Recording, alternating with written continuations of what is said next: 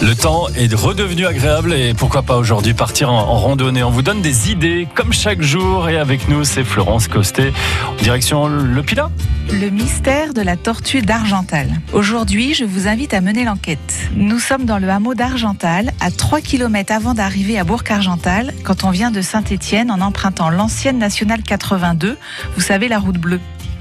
Ici, dans le hameau, on remarque d'abord les ruines du château d'Argental. C'était une place forte au XIIe siècle. On identifie le mur d'enceinte et son échauguette, et puis la chapelle bien sûr. Mais ce n'est pas l'objet de notre visite ici. On recherche la tortue. Alors, ce n'est pas la peine de regarder à ses pieds au sol. La tortue d'Argental n'est pas une nouvelle espèce de reptile.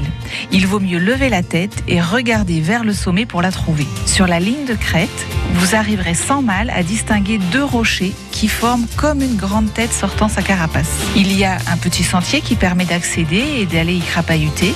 En 1 heure, vous ferez l'aller-retour, soit en passant par les roches, soit par les sous-bois, moins glissants quand il pleut.